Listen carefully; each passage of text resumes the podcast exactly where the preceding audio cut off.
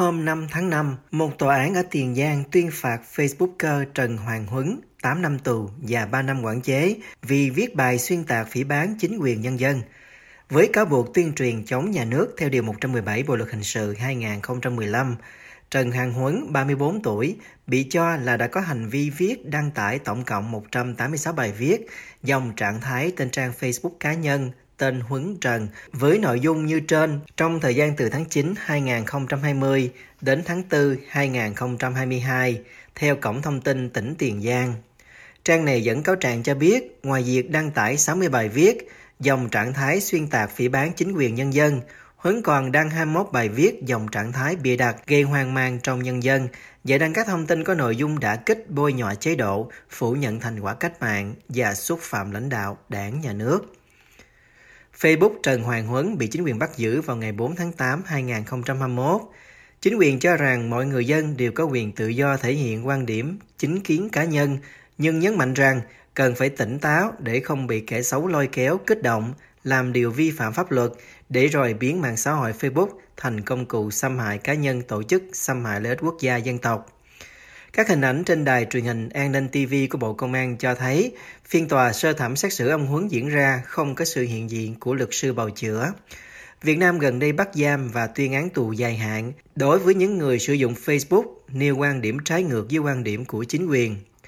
Với cáo buộc tương tự, hôm 14 tháng 4, một tòa án ở Quảng Ngãi đã tuyên phạt Facebooker Lê Giang Quân 10 năm tù giam vì đăng tải trên Facebook các thông tin có nội dung xuyên tạc uy tín, sự lãnh đạo của Đảng Cộng sản Việt Nam, chế độ xã hội chủ nghĩa, vu khống bôi nhọ, xúc phạm danh dự, nhân phẩm Chủ tịch Hồ Chí Minh, Tổng bí thư Nguyễn Phú Trọng, Chủ tịch nước Nguyễn Xuân Phúc. Trong bản chỉ số tự do báo chí 2022 của Tổ chức Phóng viên Không Biên Giới vừa được công bố vào đầu tuần này, Việt Nam xếp hạng 174 trong số 180 quốc gia và vùng lãnh thổ.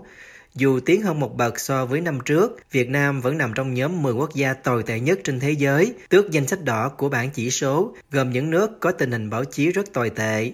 Trong khi các tổ chức nhân quyền quốc tế liên tiếp chỉ trích việc Hà Nội kiểm soát chặt chẽ truyền thông và những hạn chế về tự do biểu đạt cả trên mạng lẫn thực tế, chính quyền nói rằng tại Việt Nam không ai bị bắt giữ xét xử chỉ vì bày tỏ chính kiến, mà chỉ bắt giam và xét xử những ai vi phạm pháp luật.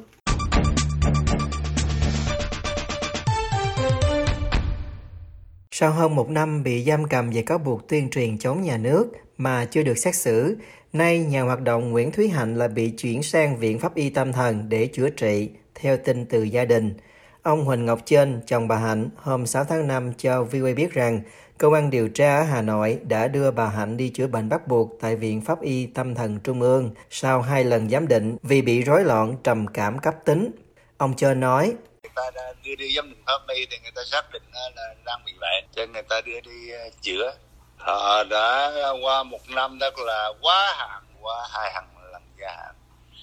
Thì à, vẫn chưa có lần điều tra. Thành có bệnh là thật và họ đưa đi chữa trị mà mà không hiểu tại sao từ lâu nữa họ không đưa đi rồi thời gian ra đủ một năm mà quá cái hạn ờ, tạm giam rồi thì họ mới đưa đi. Và họ đưa đi chữa như vậy ờ, thì có thực lòng hay không là tôi cũng không biết. Ờ, chứ bệnh của hành là đang có. Họ có nói rằng chữa nó hết bệnh đó thì trở lại và sẽ truy tố ra tòa. Này thì họ muốn làm gì họ làm, mình cũng chả biết được. Thì họ bắt họ điều tra cho đã đời rồi, thì bây giờ họ nói là có bệnh có bệnh ờ, thời gian mà năm tặng giam thì người ta vẫn cho tôi gửi thuốc vào để cho hạnh uống. Và bây giờ thì họ hết cái thời hạn tạm giam rồi thì họ lại nói là có bệnh họ đưa đi ờ, họ đưa đi vào bệnh viện trung ương. Ờ, tôi cũng không hiểu cái ý của họ là muốn gì. Trước đó trong cùng ngày ông trên loan báo trên Facebook như sau. Hạnh được đưa vào Viện Pháp Y vào cuối tháng 4 2022, nhưng bây giờ là ngày 6 tháng 5 tôi mới được chính thức thông báo. Bà Nguyễn Thúy Hạnh, 59 tuổi, một người tranh đấu bảo vệ nhân quyền và là người sáng lập quỹ 50K để hỗ trợ đời sống cho gia đình các tù nhân lương tâm, bị công an Hà Nội bắt giam vào ngày 7 tháng 4 2021 với cáo buộc tuyên truyền chống phá nhà nước theo Điều 117 Bộ Luật Hình sự Việt Nam với mức án có thể lên đến 20 năm tù. Gia đình bà Hạnh cho VOA biết rằng các luật sư bào chữa vẫn chưa được phép tiếp xúc với bà. Nhiều tổ chức quốc tế lên tiếng về việc bà Hạnh bị bắt. Tổ chức ân xá quốc tế cho rằng việc bà Hạnh bị bắt có động cơ chính trị và còn là hành động vi phạm nhân quyền trắng trợn của chính quyền Hà Nội. Bộ Ngoại giao Cộng hòa Sát lên tiếng bày tỏ quan ngại về vụ bắt giữ bà Hạnh và kêu gọi trả tự do cho bà.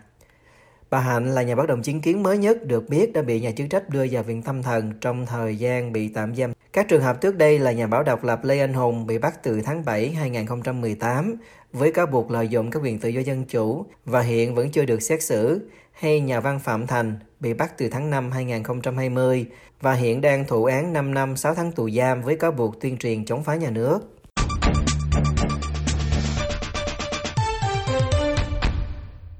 Trung tâm Nghiên cứu Chiến lược và Quốc tế CSIS vừa loan báo rằng Thủ tướng Việt Nam Phạm Minh Chính sẽ có bài phát biểu tại trung tâm này vào ngày 11 tháng 5 trong chuyến đi đến thủ đô Washington của Hoa Kỳ để dự hội nghị cấp cao Hoa Kỳ ASEAN. CSIS cho biết trong bản tin ngày 5 tháng 5 rằng Thủ tướng Chính sẽ có bài phát biểu quan trọng đầu tiên tại Hoa Kỳ trước thềm hội nghị cấp cao Hoa Kỳ ASEAN, mà theo đó sự kiện này sẽ được tường thuật trực tiếp lúc 3 giờ chiều đến 4 giờ 30 phút chiều giờ miền Đông Hoa Kỳ ngày 11 tháng 5. Ông Greg Pauling, thành viên và là giám đốc cấp cao chương trình Đông Nam Á sáng kiến minh bạch hàng hải châu Á của CSIS cho biết trong bản tin Ông Chính sẽ đưa ra những nhận định của ông về hiện trạng và tương lai của mối quan hệ Việt-Mỹ trong một cuộc hội luận có người điều phối. Tuy không tiết lộ nội dung bài phát biểu của ông Chính, nhưng CSIS dự báo rằng nhà lãnh đạo Việt Nam sẽ có khả năng nói về các vấn đề trong mối quan hệ giữa đối tác Hoa Kỳ như thương mại, an ninh và phục hồi sau đại dịch COVID-19.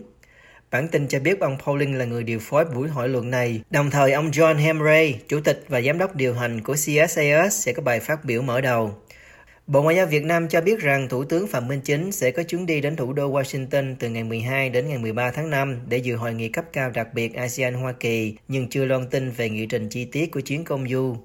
Theo trang web của Hội châu Á ở vùng Bắc California, Thủ tướng Chính dự kiến sẽ có bài phát biểu tại cơ quan này vào sáng ngày 17 tháng 5 giờ địa phương. Đây sẽ là cuộc họp kín và chỉ ưu tiên cho những thành viên của hội đăng ký tham dự.